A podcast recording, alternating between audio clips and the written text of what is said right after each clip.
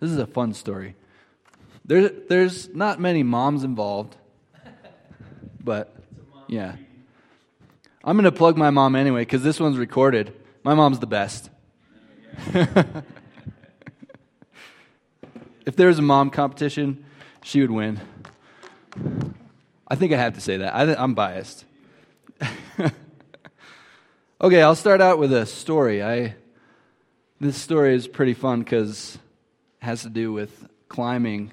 I was climbing in Alaska on Denali, and uh, I was at seventeen thousand foot camp, and I look out my tent flap, freezing cold, and the weather looks good. I was like, sweet, I'm going for the summit. Here I go. And my team was like, no, we're not going. We heard a bad weather report. We're afraid that the weather's going to be bad. And I was like, oh, looks good to me. I'm going. So I went, I made it, and then I skied down. But the team stayed, and they a couple of them made it to the summit later.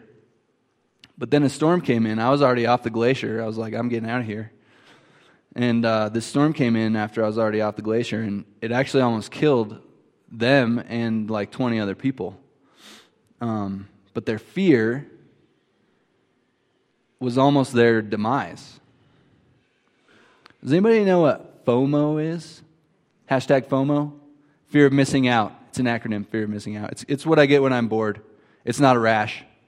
It's an acronym.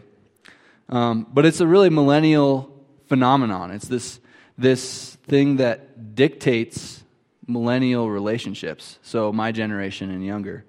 Um, but this the main motivation is actually fear. And we as a culture in general, we've been trained to rely on technology or or science or whatever instead of our friends. And our friends just become a means to an end, and that end is usually just fun or something. Um, we rely on technology, science, maybe the medical industry, maybe money or security, some sense of security or whatever else. And we don't rely on each other. A lot of this is chemical, so Um, or neurological, our pathways get rewired and we start um, operating in this fear and this paranoia, and we have no ability to empathize, or we have no ability to even think creatively or anything like that.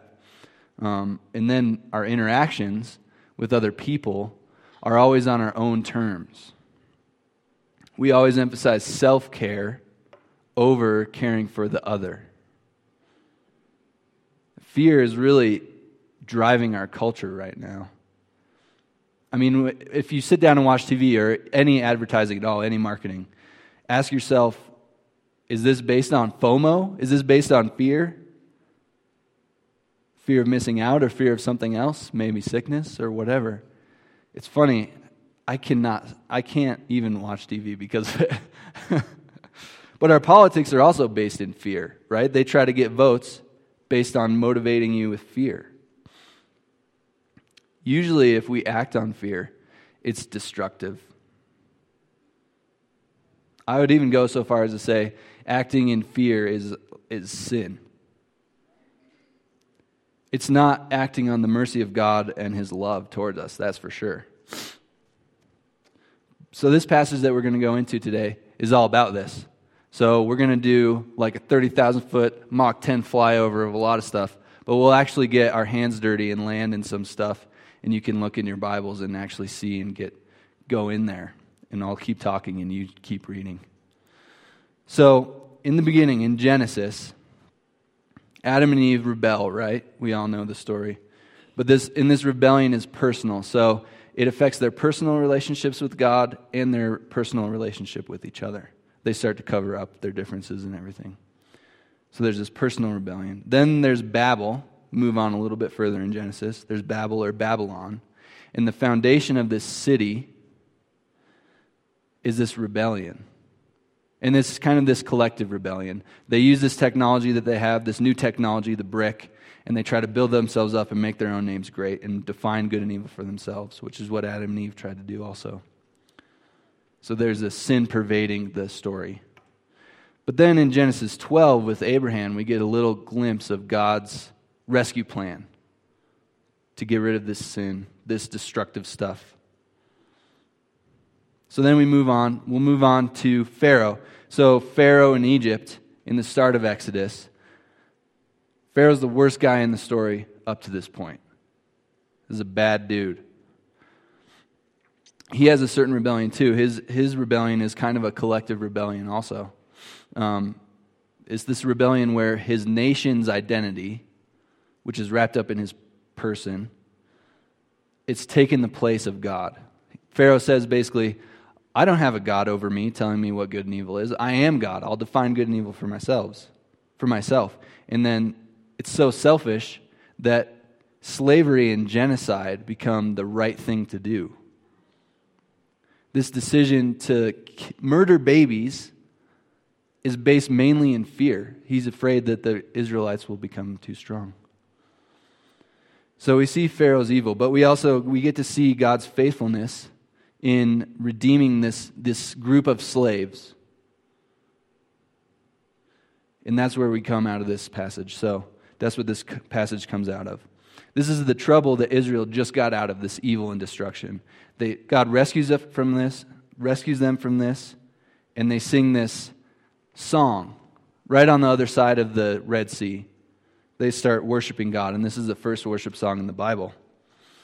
And they depict God as a warrior in this song. We don't really think about that that much anymore. So God's a warrior. To what end? Is he violent? The purpose of him being a warrior is to rescue the oppressed from an evil empire. He's a rescue warrior. He's also deeply involved in this struggle. He's not way up above looking from outside. He's in it, deeply involved. To risk a medieval romantic metaphor, he rescues the damsel in distress. And then Israel, as they're leaving Egypt, they start grumbling. And this makes us ask the question, so is Israel's heart just as hard as Pharaoh's? It's kind of this foreshadowing. So on their journey to God, they're going to Mount Sinai to meet with God. He's there on the cloud and crazy stuff's going on. But they're looking back towards Egypt where they were slaves and getting murdered. They know it's despair. But they're looking back there. Longingly. They're afraid they might die in the desert. It seems like trouble is brewing. Because fear, this fear is festering. So let's dive in here. Israel's rebellion in thirty-two, Exodus thirty-two through thirty-four. There's those three chapters. So the buildup is Israel gets to Sinai, God's there, there's lightning, thunder, they're freaking out, their eardrums hurt. In chapters twenty through thirty-one, and they hear this covenant from God. God's like, these are the terms of the relationship that we're going to be in. And they say, yeah, sweet, sounds good. You got us out of Egypt, we'll we'll do that. But they're afraid. They go, they go, Moses, you got to go talk to God because that is freaky, man. That cloud and the fire and the lightning, I can't handle it. They're afraid God will consume them. And that's also foreshadowing. But this, this language that is used when they meet God at Sinai is this romantic proposal. So both parties know the terms of the commitment and the relationship. And that commitment is heavy. I recently got married, and I was like, I got the ring, and I was like, whew, okay, life's going to be different. But it's the best commitment ever, and Israel knows this too. It's important to realize that the narrative preceding the one of the golden calf, which is Israel's rebellion, is this initial wedding ceremony of Yahweh with Israel. And then this relationship is solidified as God establishes the covenant, and He'll send His presence among them in the tabernacle. Right? Think of the cloud and the glory. Israel, Israel's identity is bound to God's presence. Their survival even depends on it, on God's presence. So in Torah, in the first five books of the Old Testament, Israel is God's bride. Just like today, the church is the bride of Christ. So let's dive into thirty-two, Exodus thirty-two, one through five. You can look at it electronically or on paper. There's still paper stuff around, and you can use it. So this narrative begins. It's basically saying, meanwhile, while Moses is up on the mountain with God, getting these terms of the marriage, meanwhile, he's in God's presence. Meanwhile, Israel freaks out. They say, I don't know what happened to Moses. He's probably dead by now. We don't even care. What do we do? We're afraid. We're afraid we might have pissed off the gods of Egypt. Or we're afraid Moses was the guy who saved us, not God. And we don't know what happened to him. So the people quickly lose patience and faith in Moses. And Moses is this mediator that God has set up. He's up on the mountain. Meanwhile, they show a willingness to commit adultery against God during a period that should have been as celebratory of this new relationship as a honeymoon. They say, we'll make this calf and worship it. So they disjoint God's involvement in delivering them from Egypt and Moses' mediation, and then they attribute it all to Moses. Then they become afraid and ask for a visible sign of an invisible deliverer. They're trying to establish God among them on their terms. They're trying to get control because they're afraid. And this is indicated by Aaron's declaration when they make the calf. He fashions it right out of gold. He carves it and stuff. He made it. And then he says, okay, this is a day, the feast that we're going to have, the party that we're going to have is a day to God. The significance of this sin can't be overemphasized because Israel rejects God, and God has done so much for them and provided laws and provided symbols to strengthen their relationship through Moses. So their worship of the calf is so offensive to God because they swap his presence and their identity as a result for this like cud-chewing, methane-producing chunk of meat.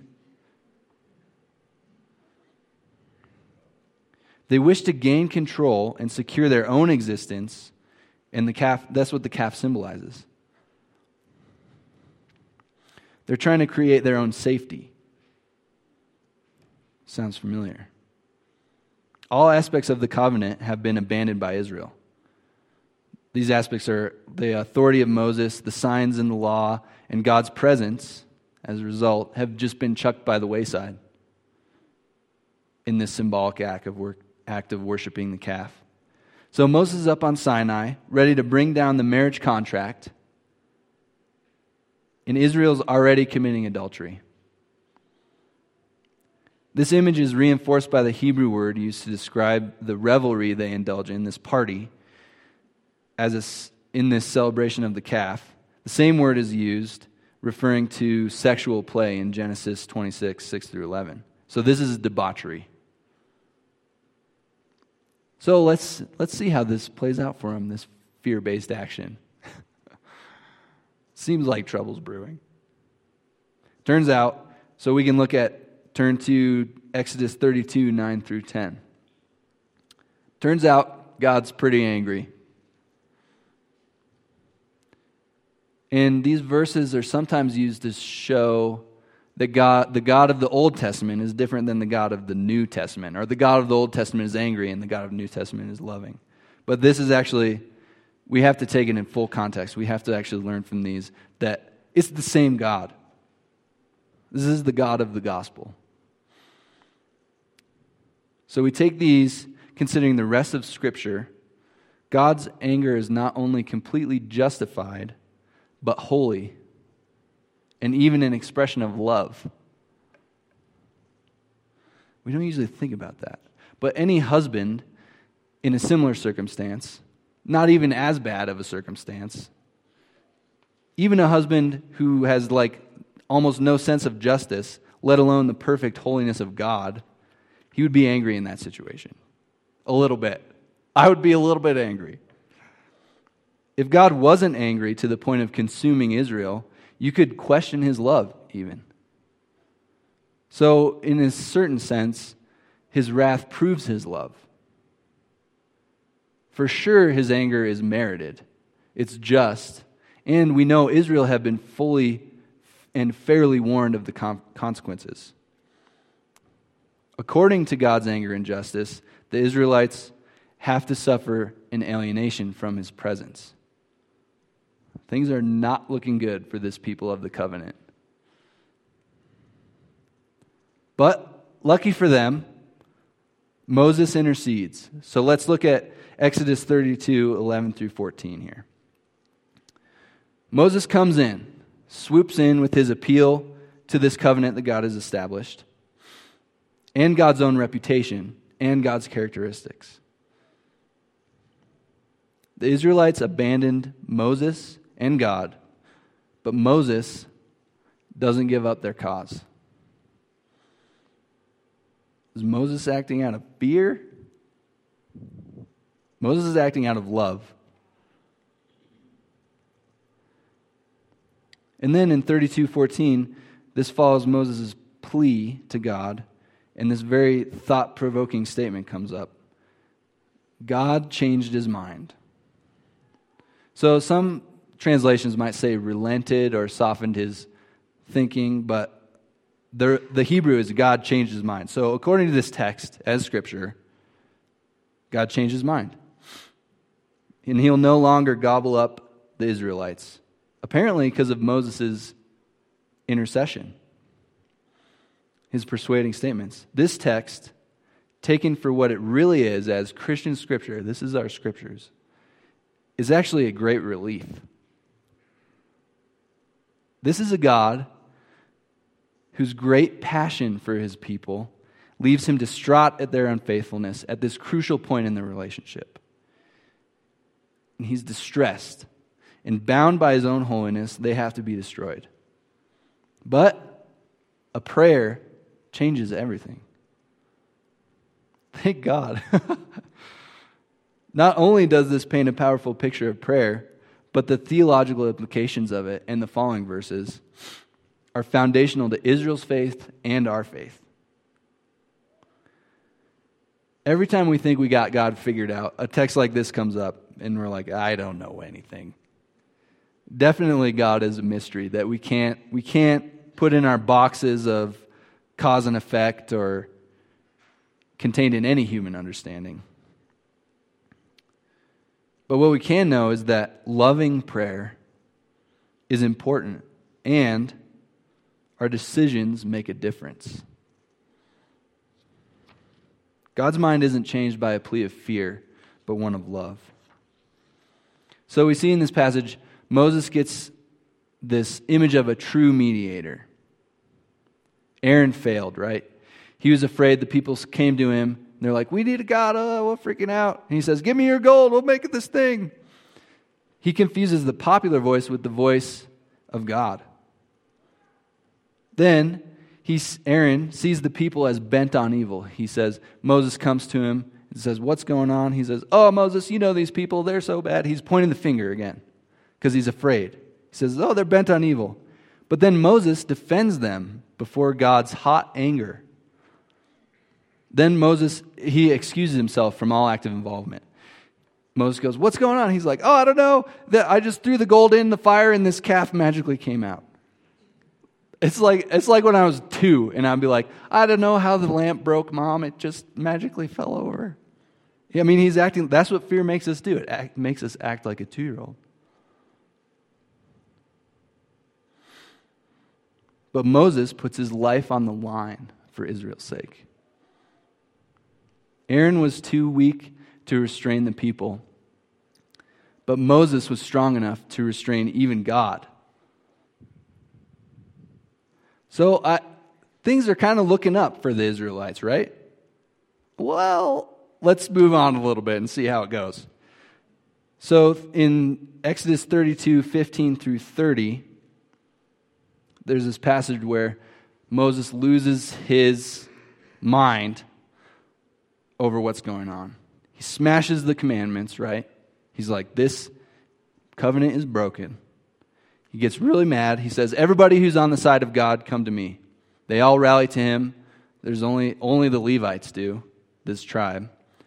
And they go through, he says, okay, we got to go wipe out a bunch of these people, these Israelites. There's a lot of different stuff said about these verses, a lot of different interpretations, a lot of questions.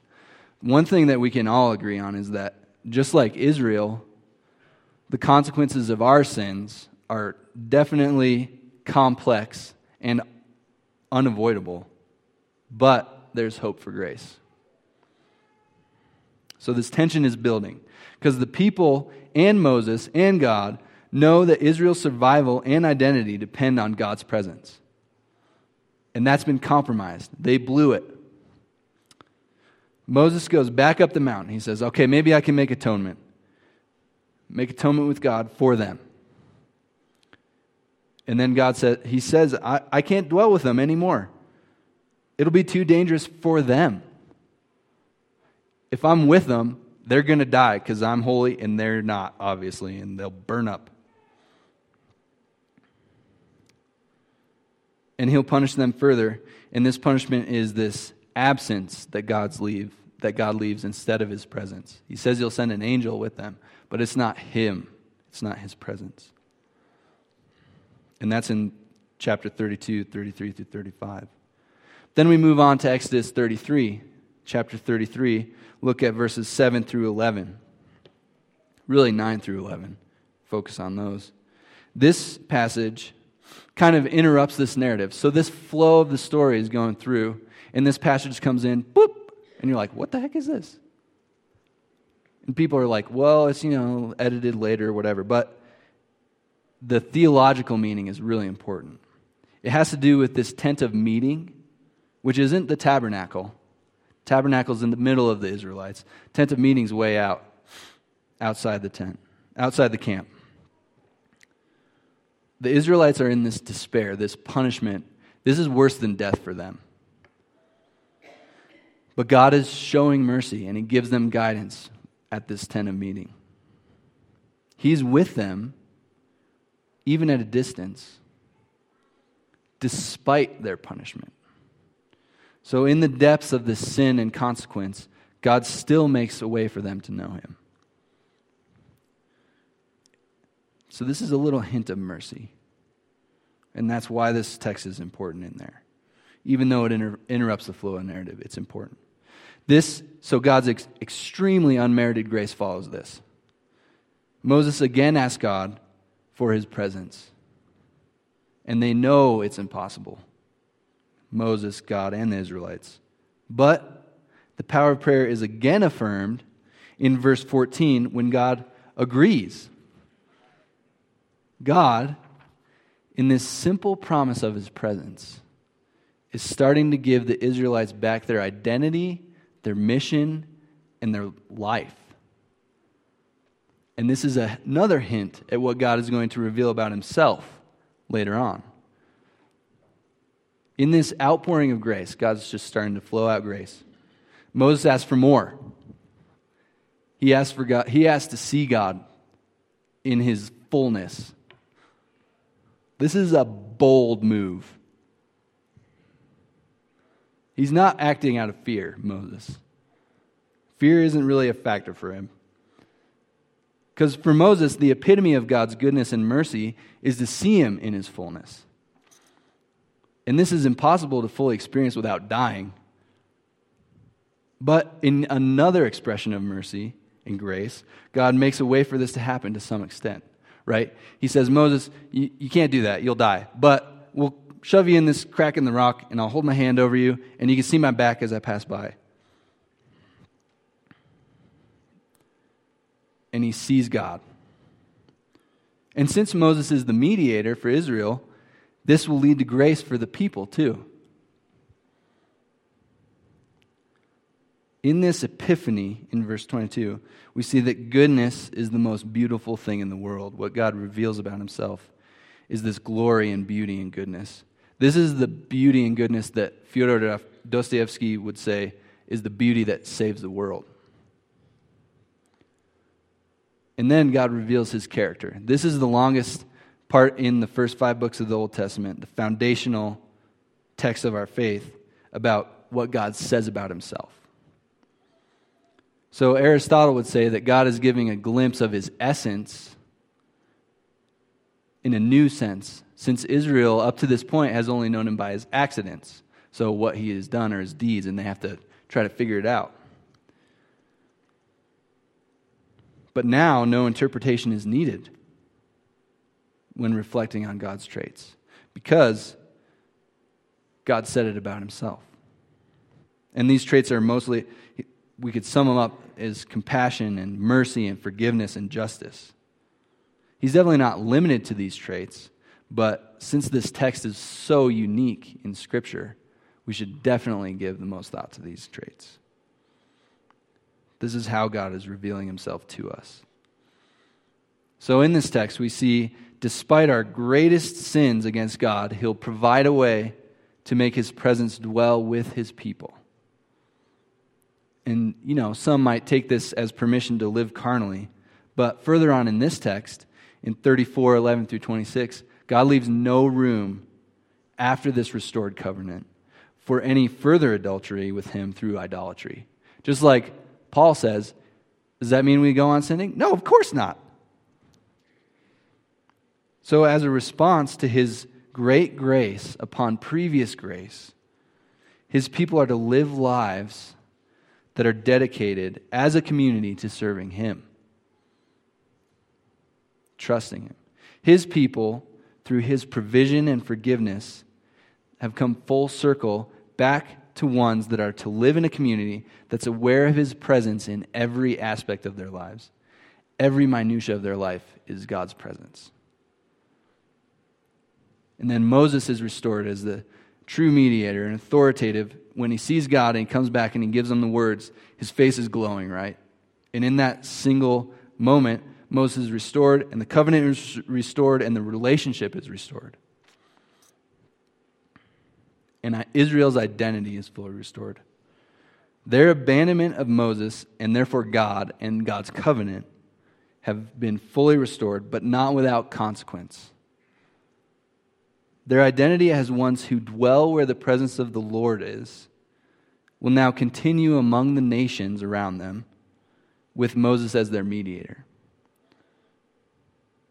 They only have to trust and not fear. So tying into the whole canonical context, the whole Bible and the New Testament as well, we learn in Matthew, especially in Matthew, Matthew portrays Jesus as this new, better Moses.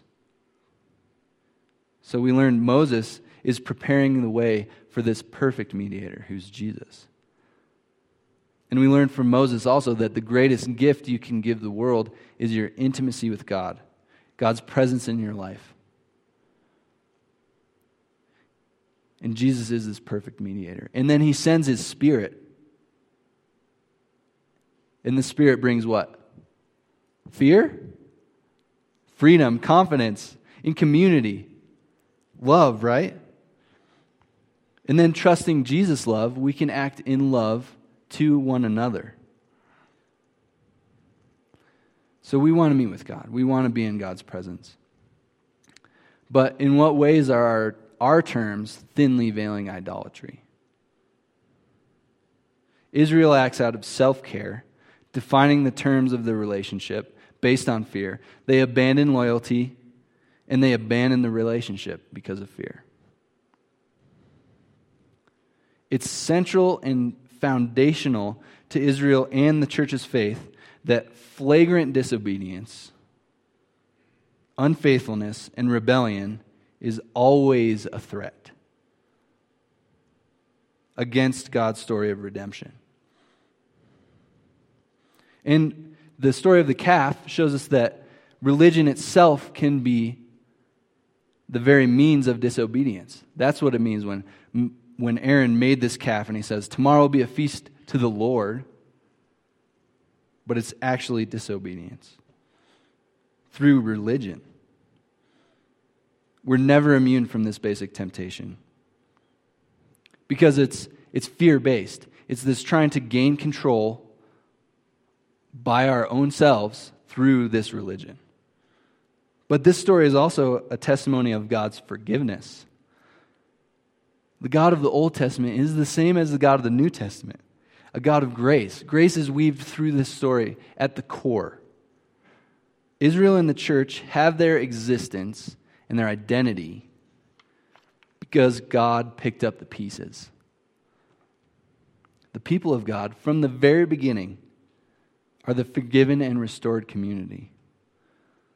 The foundation of the covenant in the Old Testament and the new covenant, which Jesus brought about, was above all divine mercy and forgiveness. Even the giving of the law is God revealing himself as merciful, gracious, slow to anger, abounding in love and steadfast, steadfast love and covenant faithfulness, forgiving iniquity, transgression, and sin. This is the essential message of the gospel. It didn't have to wait for the New Testament to proclaim it. It was fundamental to the Old Covenant from its very beginning. So this passage and other Old Testament passages like uh, Abraham interceding for Sodom, these pave the way for the New Testament concept of Jesus as the true mediator between God and man. And we see in this passage, God both judges and forgives. He's merciful and gracious, but won't clear the guilty. There's this tension. One doesn't outweigh the other. This is the essential paradox of the Hebrew faith and of our faith. So this biblical approach to sin and forgiveness is this tension between a God who judges and forgives. God takes Moses' prayer seriously, and this loving prayer heals this relationship after fear wrecked it. So through prayer and God's grace upon grace, we can operate in love because we have a mediator who's making it safe for us to be in God's presence. And then we can make a safe space for people to be with and for each other. That's what this community is. Part of that is bringing justice. So there's that tension. We have to trust the Holy Spirit to guide our decisions and our judgment when we call out sin in the world and amongst ourselves. Always in love and mercy, never out of fear of sin. And if intimacy with God is the greatest gift we can give the world, then His presence on His terms frees us, actually, to be with and for others. Those are His terms. So this text helps us reflect on how fear makes us dictate our relationship with God and others on our terms. And in our attempts to control safety and security, our fear actually destroys us. Our fear has to be removed in order to live our identity. How do we remove fear? We learn in First John that the opposite of fear isn't courage, it's love. Our identity is the presence of God. And His terms are the covenant fulfilled by the person, Jesus. God's terms are Jesus. And Jesus never operated in fear. He was never manipulated by fear. Hopefully, we can operate more like Him in every minutia of our life. Let's pray. God, thanks so much for making the first move and revealing yourself to us. And we just ask that you would do that more and more. And thank you for this book that we got, this text that's been passed down to faithful people for so long. And just help us learn from it who you are, who we are, and what we're supposed to do in this world. And be with us as we go. In Jesus' name, amen.